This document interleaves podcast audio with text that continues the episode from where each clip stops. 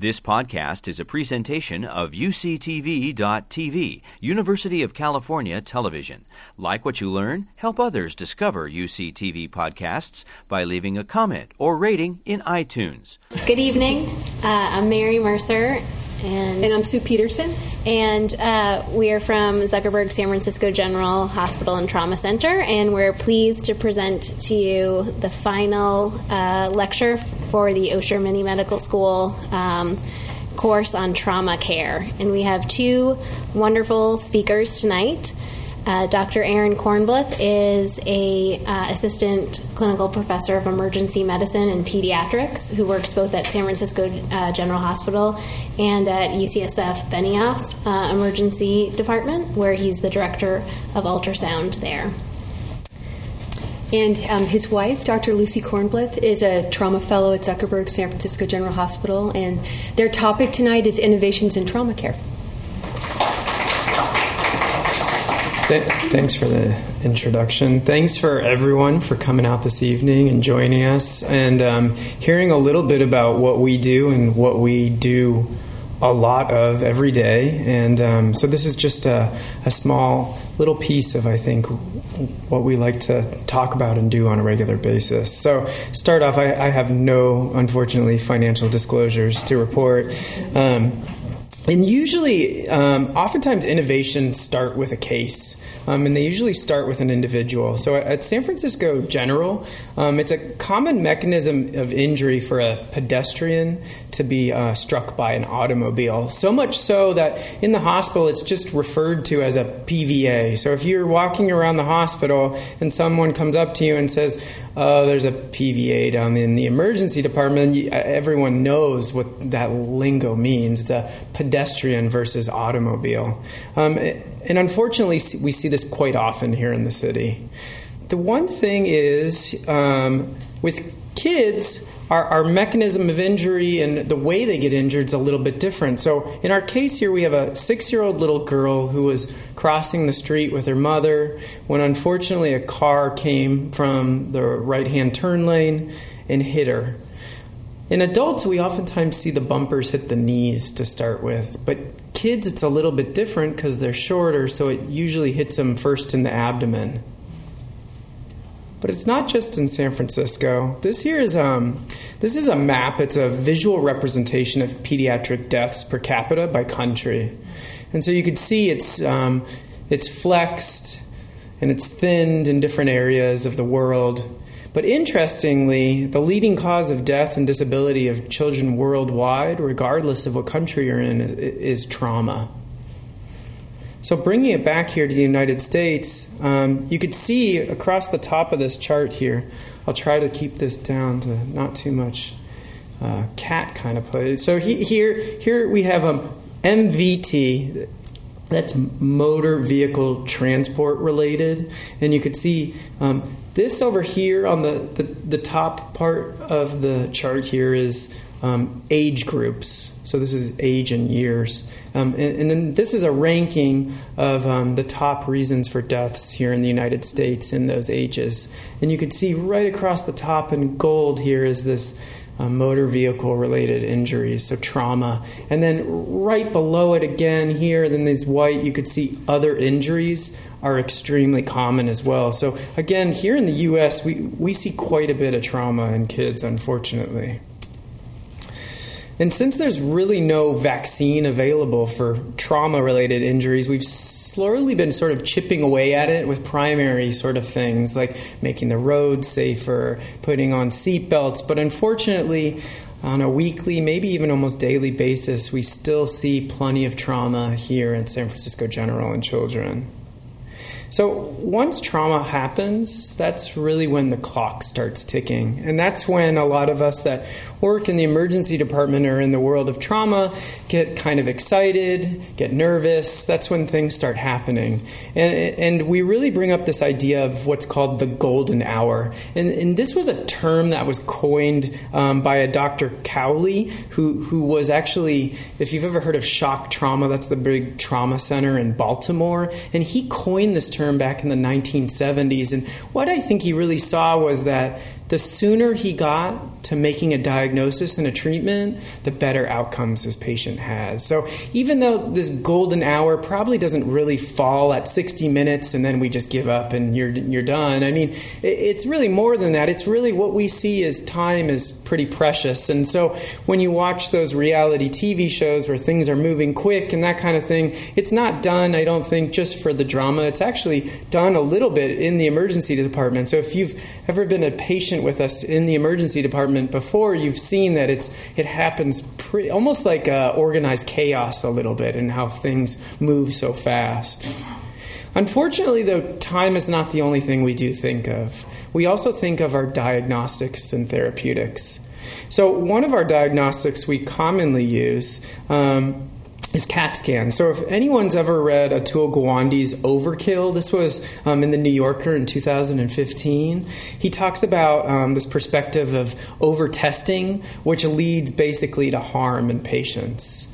Um, and so, if you take a step back for a second and you think, you know, this patient comes in, just put him through the CAT scanner. Let's see what's going on. Well, the CAT scanner or this computed tomography that we do, it's the big x ray machine. There's radiation associated with it. So, for a, a, a, CT scan or a CAT scan of the abdomen, it has 10 millisieverts of radiation. And that's about worth about three years of background radiation, all within a matter of minutes. So, that's like living on planet Earth for three years and just taking on the sun right there in a few minutes. And, and what researchers have found and um, what they've deduced is that the more radiation you take on, the higher incidence of malignancy or cancer. And one of our researchers here, Dr. Smith Bindman here at UCSF, um, in 2009 actually gave rough estimates as to what your risk of getting can, of your risk of cancer from a CAT scan. So, in a 20 year old young woman who has a CAT scan of her abdomen, there's a 1 in 500 chance that she will get a malignancy from that CAT scan. So we think about these things as we're kind of running you through the, this like chaotic sort of trauma bay. The other thing we think of is we do invasive procedures, and these procedures sometimes come at cost as well. They're painful, they can cause infection. They can lead to more procedures and morbidity later on. This here, um, this is a little bit of a dated picture. This um, this picture um, shows what's called a diagnostic peritoneal lavage, and I personally have never done one of these before because it's that dated. What it is is after someone gets hit in the abdomen by a car or some sort of traumatic mechanism, what is done is a small incision is made in the abdomen, and then a catheter is placed, and they look to see if there's any blood that's pulled out of the abdomen, meaning that maybe there's a liver that's injured or a spleen that's injured and it's bleeding into the abdomen. And then they decide from there whether they should go to the operating room or not. Luckily, though, we don't do DPLs anymore. And instead, we kind of bring it all back to the trauma bay. And in our trauma bay, this is where all the innovation really happens. So, no DPLs, but there is a lot of other equipment you can see in this room. And there's tons of equipment and a ton of people when we have a trauma going on. And what you'll see if you ever do show up for some reason at San Francisco General is sometimes it's even hard to crowd control because there's so many people and there's so much going on. So every piece of equipment in this room is extremely important to trauma care. And there's one piece of equipment in particular I just wanted to draw your eye to, and it's this piece of equipment right over here in the corner of the trauma bay and that's an ultrasound machine. It's the, the same kind of ultrasound machine that obstetrics uses to look at babies, the same sort of ultrasound machine that a cardiologist would look at your heart with, and the same sort of ultrasound machine a radiologist would look at your gallstones with. But instead, here it is in the trauma bay. So, how did we get to having this ultrasound machine sitting in our trauma bay? Well, it actually all starts with bats. Um, and, in 1794, um, Dr. Spallanzani, um, a, a, physiologist, actually studied the physics of bats and how that sound and echolocation actually worked. But we took it a step further from there, and the Curie brothers discovered this idea of the piezoelectric effect. And that's this idea of taking material and hitting it or adding a mechanical stress in a certain way so that it actually produces electricity.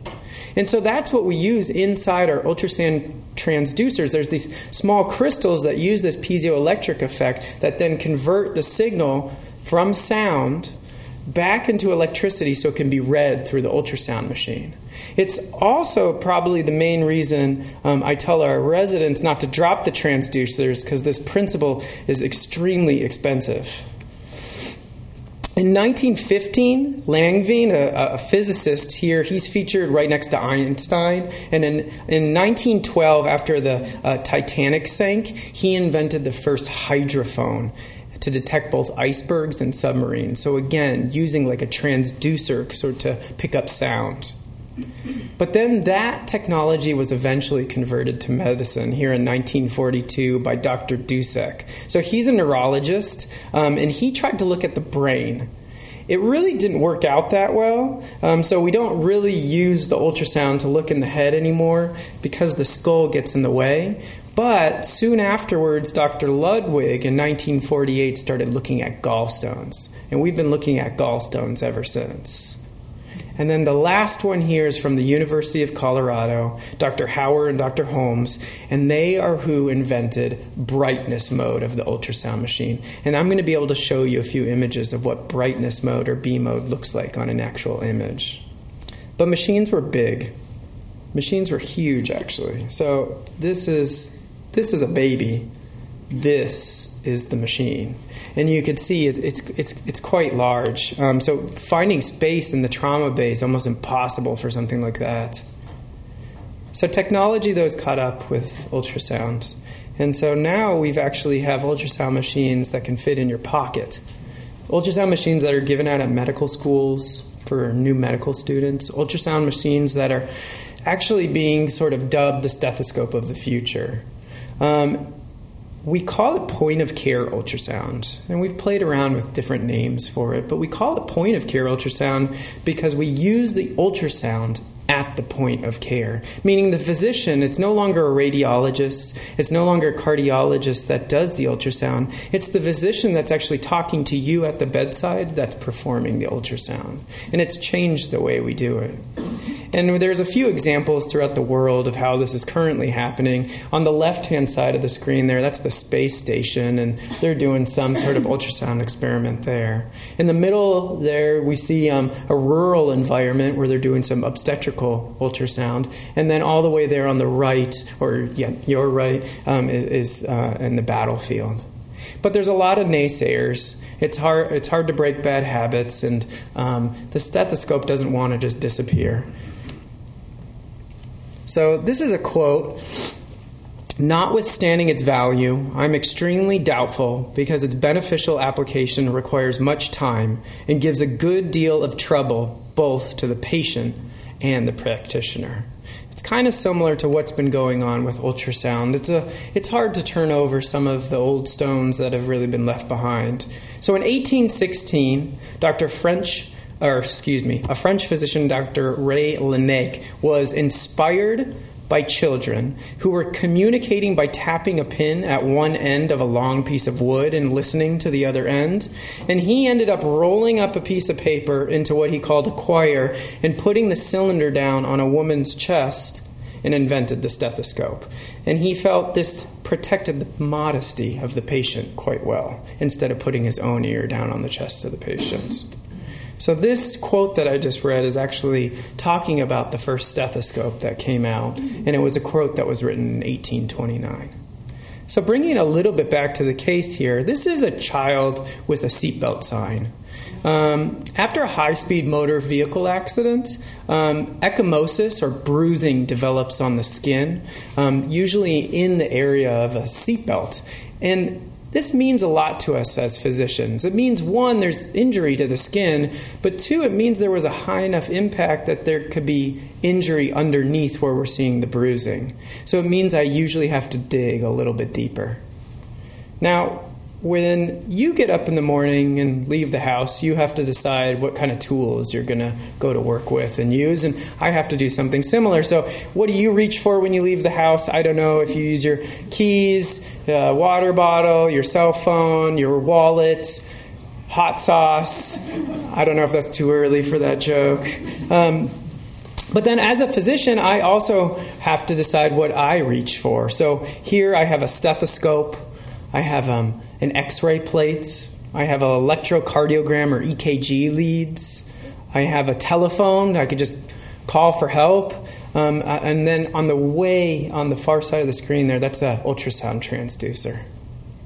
And what I usually reach for in a case like this would be an ultrasound to perform a focused assessment with sonography in trauma, also referred to as a FAST exam in trauma. And what the ultrasound is actually doing is I'm looking at one, two, three, four different sonographic windows or spots on the abdomen that could show me where blood can be accumulating in the abdomen. Instead of doing that diagnostic peritoneal lavage where I cut you open, put in a needle, and see if I could draw out blood, instead now I'm using this technology to see if I could see blood inside your abdomen.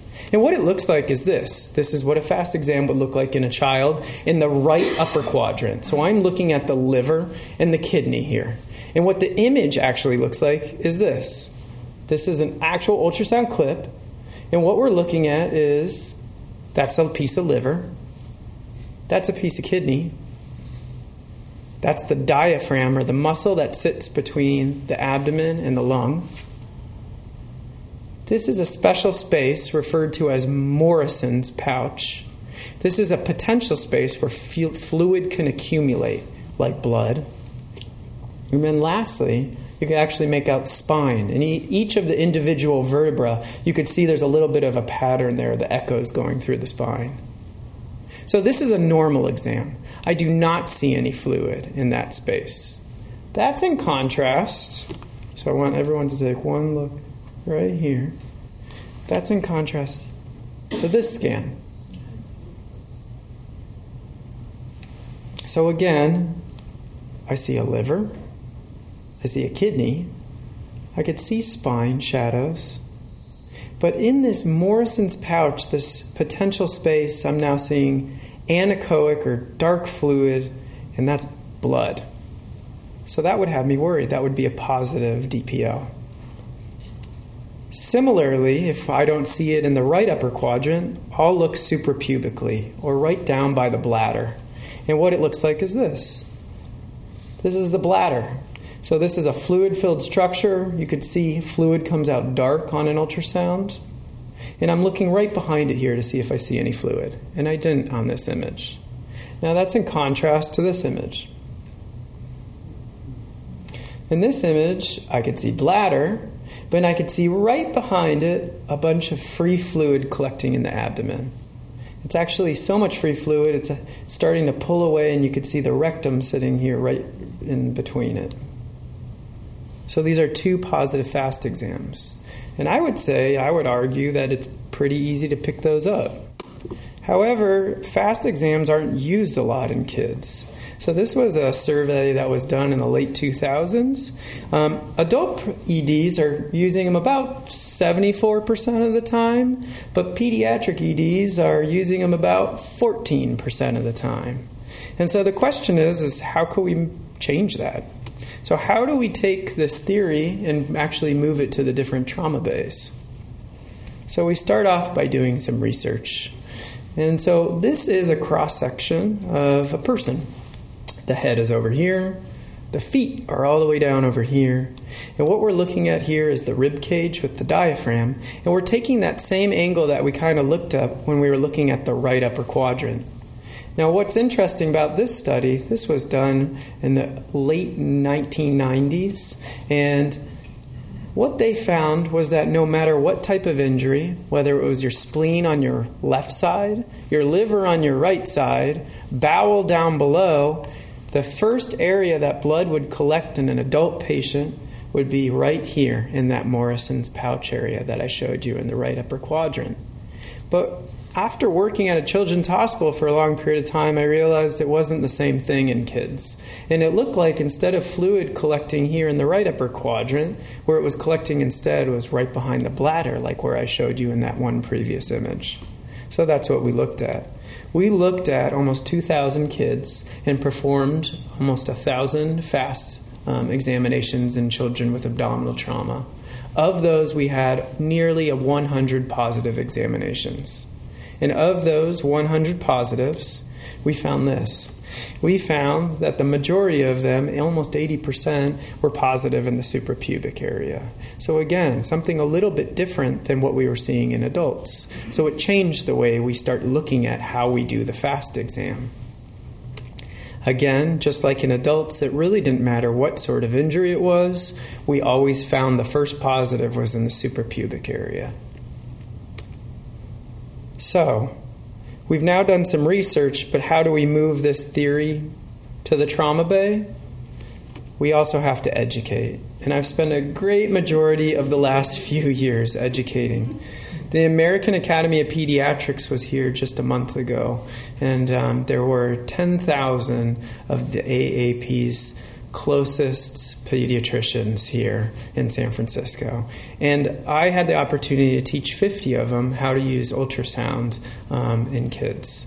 And so we've been taking this little show on the road, and we do it across the country and across the world. It's brought me as far as Brazil um, and all the way back here to the States where I do this on a regular basis.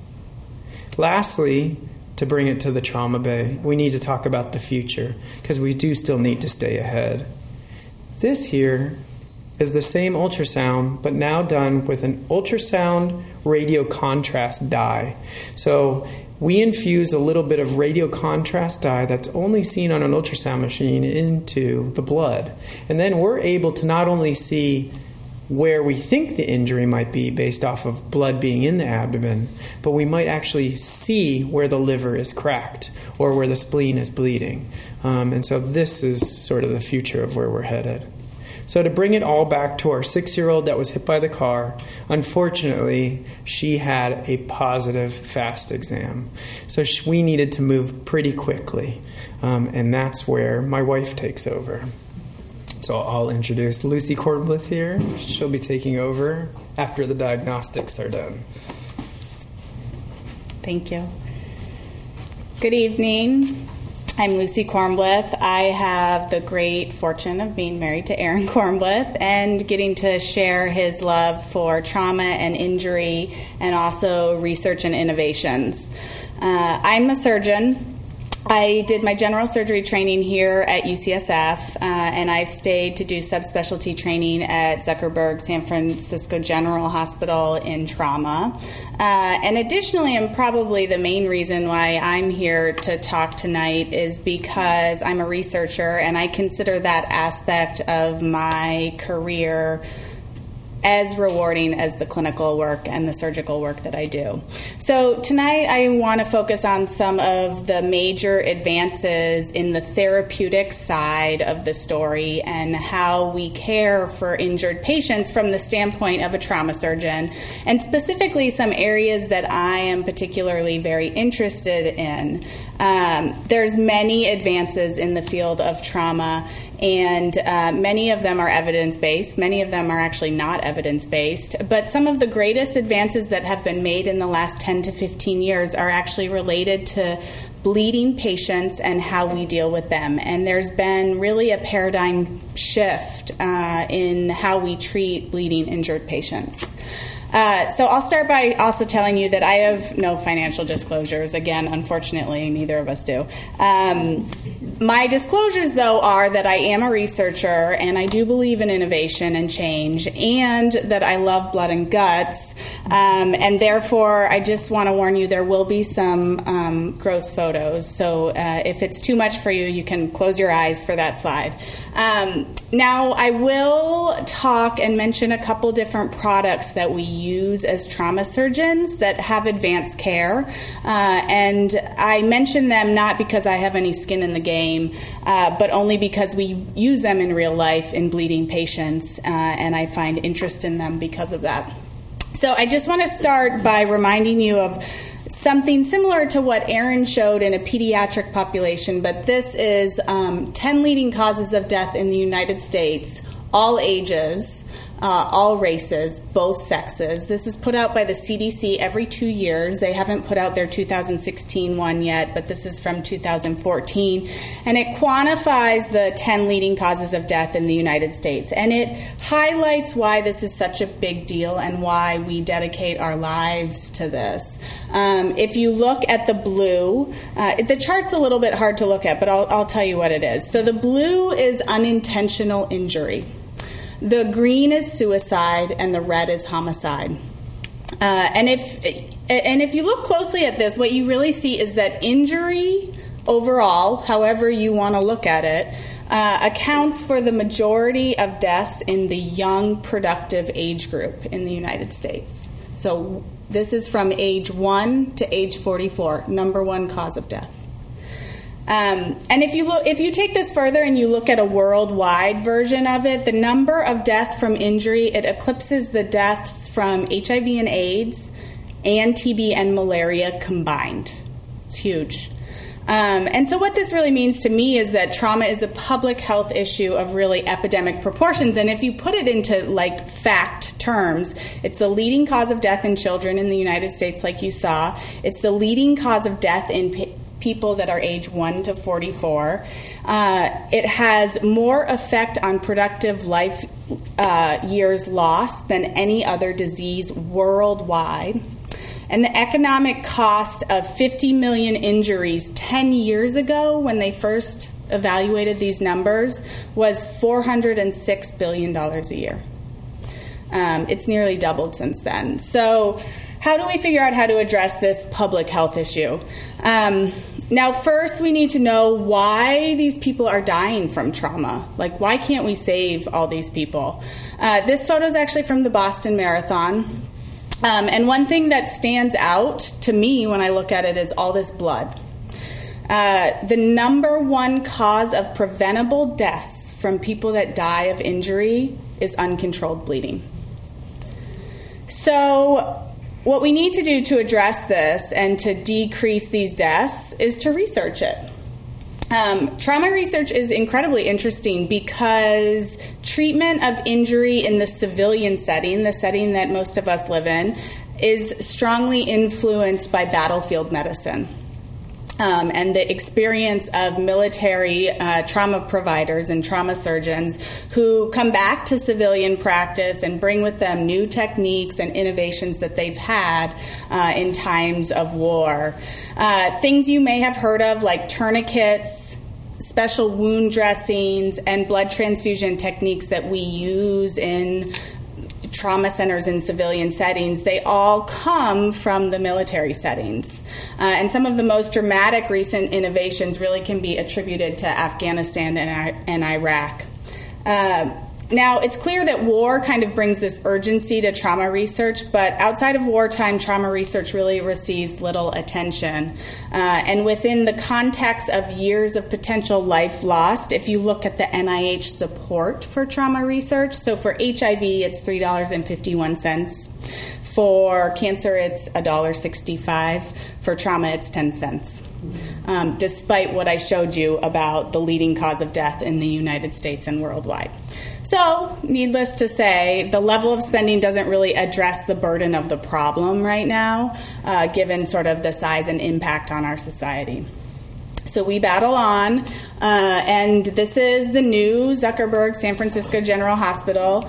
We bring the science kind of from the battlefield to the lab and then to the treatment of civilian patients here who are injured. Okay, here's your warning. Here comes the some of the photos. um, so I focus on research that goes into preventing bleeding. Why do I do that? Because bleeding is the number one cause of death of these patients, and die, and these that, that's the number one cause of death worldwide. Now, what you need to know for simplicity's sake is there's two kinds of bleeding, and you see them depicted here.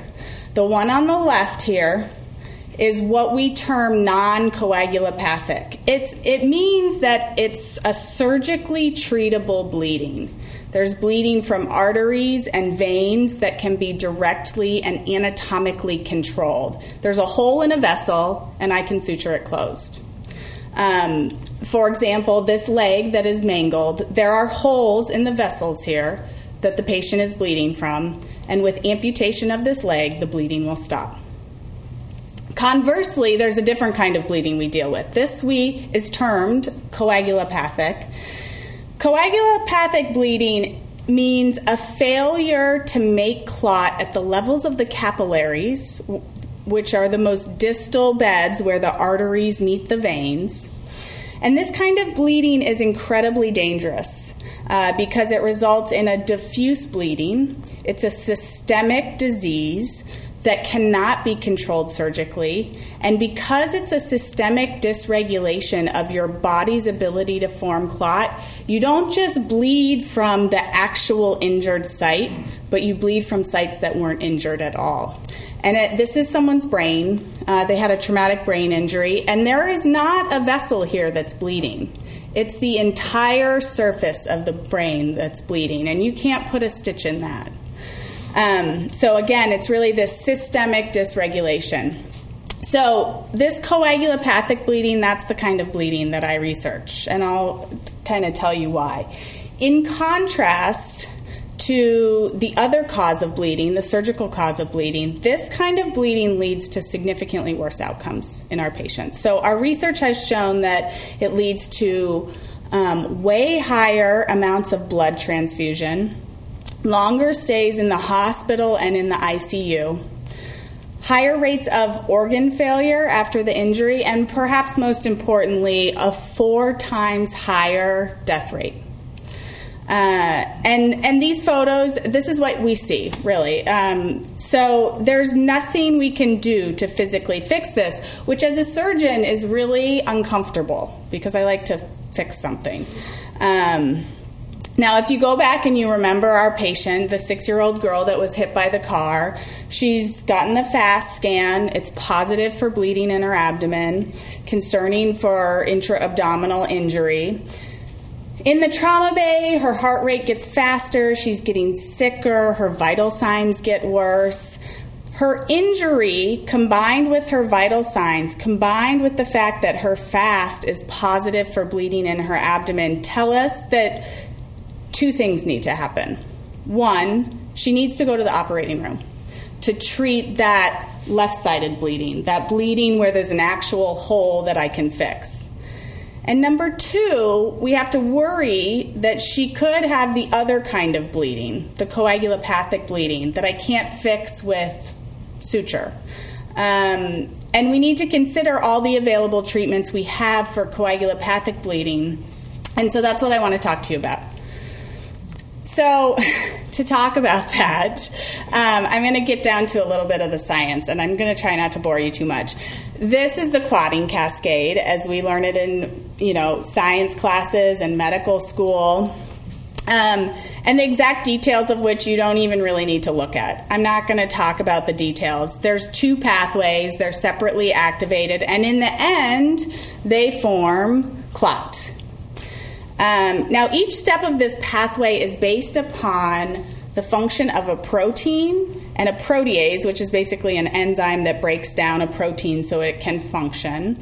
And this cascade has undergone decades of biochemical science backing it, um, but it's actually an incredibly simplified version of what is really involved in clot formation, and it probably looks a whole lot more like this um, with multiple interconnected proteins and proteases and cofactors and regulators and co-regulators and all this word salad um, to create this very complicated set of pathways that leads to clot formation. And you can imagine that if one of these pathways goes awry and is injured, uh, the entire system can fail, and the person might not make clot.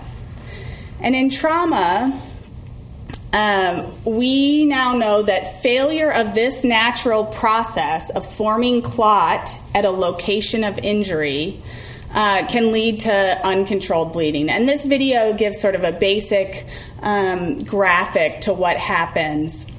So, we researched this in humans and animals to identify some causative links to make then targeted treatments. And that's really the goal. I mean, I do want to figure out why this happens and how this happens, but I want to figure it out so that I can treat it. Uh, so I'm going to just share with you where we are in the understanding of the process that should end like this but doesn't. And to do this, I'll take you back to the most elemental understanding that we have. So, from that widely complex cascade that I showed you, basically there's two things in the end you need to form clot that that cascade leads to. You need a scaffolding, which looks like this, like thin pieces of hair. It's called it's a protein called fibrin. And then you need platelets which are circulating blood cells that I'm sure everyone's heard of, to make a plug onto that scaffolding. And when you have those two things, it forms a clot. If anything leading up to that formation goes awry, then the clot isn't properly made and, and the patient will continue to bleed. So, this is out of a recent um, 2016 Blood uh, Journal article that very nicely kind of documents our community's current understanding of what causes this to happen improperly, specifically in trauma. Um, so I realize that this looks pretty complex, and probably the most important thing I want you to notice here is the lack of one single thing that ultimately leads to this bad kind of bleeding, but rather that there's these multiple different pathways that end in this. Um, and why do we care about the individual pathways? Well, because they're all very different and they're going to have different treatments. And so we need to figure out the different pathways so that we can intervene upon them and have therapeutic targets. Uh, so I'll show you how the trauma leads to basically these four final pathways here that then lead to that bad kind of bleeding. So, the first one that I want to explain um, has led to a very dramatic change in the way we treat injured patients that come in bleeding. Uh, so, when injured patients come in bleeding, they generally have a low blood pressure because they've lost circulating blood volume. So, we no longer give them large amounts of IV fluids, which is what we used to do. When someone used to have a low blood pressure, we would give them a huge amount of IV fluid to bring their blood pressure back up. Well, we found that that led to something really bad. Um, it would make the bleeding worse because the IV fluid dilutes out the clotting factors in the blood and it's cold. And when it's cold, those enzymatic reactions don't happen normally. So let's talk about what's in blood. Blood's composed of three things, basically. Plasma, which is like the liquid portion of the blood, it carries all the proteins. It has all your clotting factors. It's about half of your blood volume. Then you have this very small percentage of platelets that are kind of the ignored uh, part of this. And then you have the red blood cells. The red blood cells carry the oxygen around uh, and deliver the oxygen to, to all of your organs. And that's about half of the blood as well. Um, so now, as I said, our research has shown that giving the IV fluids when someone is bleeding will only make the bleeding worse. And it turns out also, when you think of someone getting a blood transfusion, usually what they're getting is just these red blood cells. And it turns out if you treat a bleeding patient that has low blood pressure with just these red blood cells, they'll also continue to bleed because they're not getting any of the clotting factors. So, a, pr- a, long sort of series over the past 10 years of military and civilian research has proven that the closer you get to transfusing an equal ratio of the plasma to the, uh, the ratio of platelets in blood to the ratio of red blood cells in blood, the better the patients do, and they stop bleeding. Now, based on that, our center and every trauma center in the United States and uh, most level one uh, trauma centers around the world have a protocol now to deal with this. Um, it's called a massive transfusion algorithm. And anytime someone is bleeding to death after injury, we follow this protocol for the transfusion of products to help recapitulate that ratio of what's in your blood. Now, what I want you to look at is this portion right here of the protocol. So basically, what this is saying is that you're going to get an equal amount of FFP stands for fresh frozen plasma. That's the plasma part with the clotting factors. To an equal amount of red blood cells. That's the oxygen carrying part. To one platelet with even numbered packs, which essentially will then equal the ratio of platelets that comes in that blood. And why do we need an algorithm for that? I mean, it seems so simple, right? Um, why can't we just keep track of that in our heads and make sure we're transfusing the ratio? Well, for one, we can't because I'm busy operating when I'm doing this. Um, and for two, you know, these patients that have this kind of bleeding, they often end up receiving 100 units of blood products. So you really, in order to do that correctly, you need an algorithm to save them. So we learned about this. This is iatrogenic resuscitation injury. I told you about this. This is where if we give IV fluids, we dilute out the blood, and the patients bleed. What's interesting is it's not related to trauma, right? This is related to what we as practitioners do to the patients in order to try and treat what has happened. So it's actually off by itself. The things that are related to trauma are these things right here. So I'll start by just mentioning hyperfibrinolysis. So what what is that? Uh, to understand what it is, you just have to think about checks and balances. Our bodies are pretty remarkable in everything we do, and each process has a check and balance. Uh, now, the balance to clot formation is that every one of us has a natural anti clot mechanism um, and an ability to break down the clot we form. And it's completely necessary for survival um, it creates sort of a constant homeostasis so that if you bump your arm and you form some clot, you're not going to just continue to clot and clot and clot and clot. Your body will stop that, and then once the bleeding has stopped, it'll break down the clot. The problem is that trauma affects this process as well and it can overactivate the process, leading to what is called hyperfibrinolysis, so that the body's ability to break down clot is on like hyperdrive, and it'll just go everywhere it sees clot and break it down. And if you look closely at what's happening, is basically so fibrin scaffolding, I told you, is one of the main things you need. These two proteins come together they hook up with the fibrin and they break it in half. And that breaks down the clot. Now, research has shown that there's a drug called tranexamic acid. We call it TXA. Um, it does something interesting.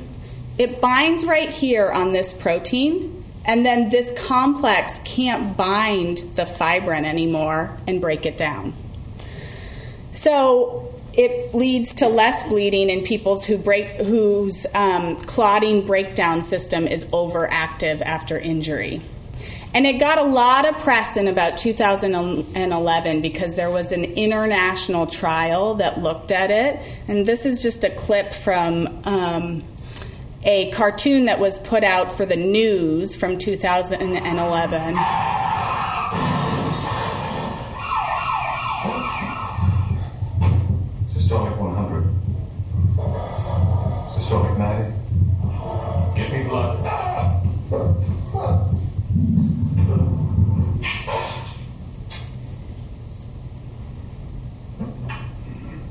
Stabilizer given within three hours of injury reduces the risk of bleeding to death by 30%.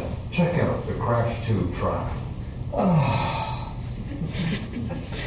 I liked that. Um, so essentially, what they found was that this drug in patients who have an overactive breakdown system from the injury decreases the risk of bleeding to death by 30%.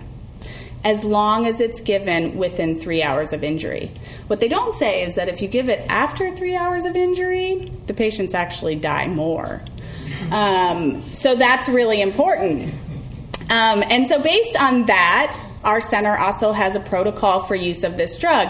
And this protocol gets activated once that massive transfusion protocol is activated. They come hand in hand. So what you don't have to read this, but what I want you to show you show you is that we give the TXA to adult trauma patients. It's not studied in kids. We periodically will use it in children, uh, but it's truly not studied in them for this purpose it must be within the first three hours of injury. And actually, the patients that did the best in that study, it was given within one hour of injury. Kind of going back to that critical nature the earlier we intervene, the better. Um, and then the patient has to be in what's called hemorrhagic shock, uh, which is defined by protocol as a systolic blood pressure less than 75. They're, they're bleeding and they're unstable. Okay, so I talked about these two things. So then there's this. Uh, let's talk about this clot, um, decreased clotting factor activity that's caused by the trauma.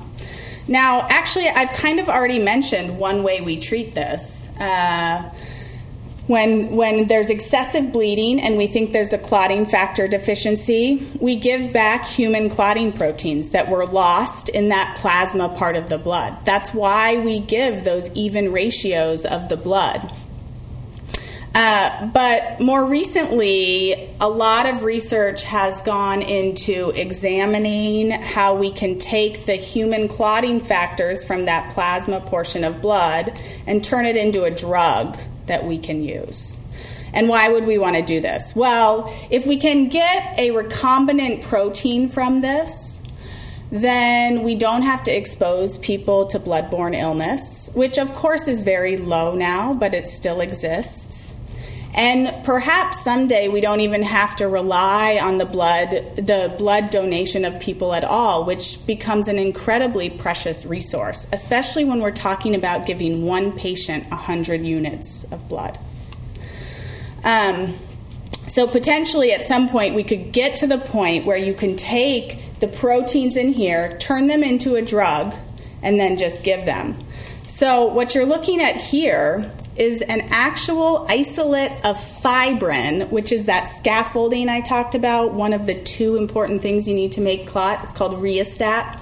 It's actually pretty new, it's a fibrin concentrate, and we've started using it at San Francisco General just in the last six months. Okay, now I'll finish with my very favorite part so, platelets. Um, they are underrepresented in this area of research. But if we go back to remember the two things I told you you need to form clot, you need that fibrin scaffolding, and then you need platelets. If you don't have platelets, you don't form clot because they make the actual plug onto the scaffolding. Um, now, the fibrin is basically what's been researched for the past 10 to 15 years, and that's where all of our blood transfusion practices have come from. But the platelets have been relatively ignored, and that's what my current research is on. So, historically, platelets were thought to solely be that mechanical plug that comes onto the active scaffolding. Um, in fact, nothing it, well, so and they were thought that um, they were pretty innate. They were basically just like a little piece of something that acted as a mechanical plug. But nothing's really further from the truth. In reality, they're very physiologically and biologically and mechanistically active, depicted like you see here. This is someone's representation of the function of a platelet and everything that goes on with the platelet. Um, which is a ton and probably just the tip of the iceberg for this. So, currently, my research focuses on identifying the specific biologic, functional, and molecular uh, platelet dysfunction following injury with the ultimate goal of hopefully having some targeted therapies like we do for the fibrin issues for platelets so that clot can be formed and bleeding can stop. And that's kind of where we are right now in this research.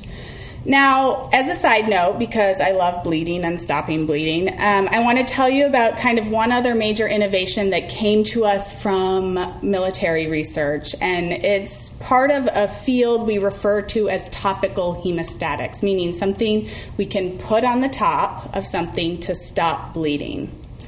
Um, like a wound or a leg that's blown off or something like that, where you could just put a dressing on that will actually stop the bleeding. Now, this is just one example of this area of topical hemostatics. It's what we call combat gauze. And it's actually a sterile rag that comes in this little pouch, and it's impregnated with this. This is kaolin, it's clay. It's a naturally occurring inorganic mineral. It has no allergic potential, it's not exothermic. Um, and what it does is basically what fibrin does it creates a scaffolding, an exoskeleton of that area for one's own clotting factors and platelets to concentrate on in that area, and it forms clot and it's actually pretty impressive. At San Francisco General, we have it in the operating rooms. It actually comes in multiple forms. It comes in these long dressings, it comes in these sterile rags that we use.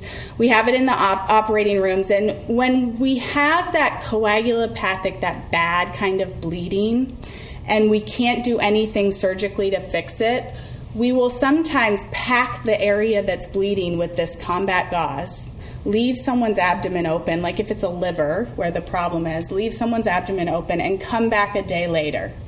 And a day later, clot has formed, the patient has stopped bleeding, and we can remove the rags and close their abdomen. So, finally, let's come back to our patient. Um, she was a six year old girl hit by the car. She's bleeding. We've diagnosed it with the FAST scan, and we've taken her emergently to the operating room. So I'll tell you what we found. We opened her abdomen and found that her liver was cracked in half. Uh, there was no obvious bleeding vessels that we could suture closed, and she was bleeding a lot.